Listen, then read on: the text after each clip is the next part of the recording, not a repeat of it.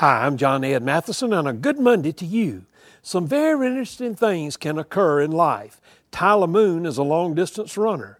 He was competing in a 10 mile event in Minnesota.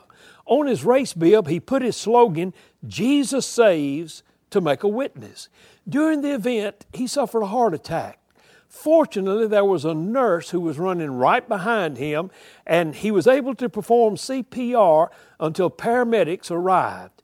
Tyler, with his Jesus Saves bill, looked at the name of the runner who saved his life, and the man's name was Jesus Bueno.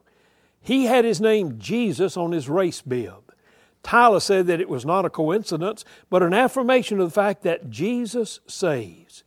Whenever you're in the race of life and have a heart attack, a difficulty, I can tell you, Jesus, the Son of God, is always there and ready to help.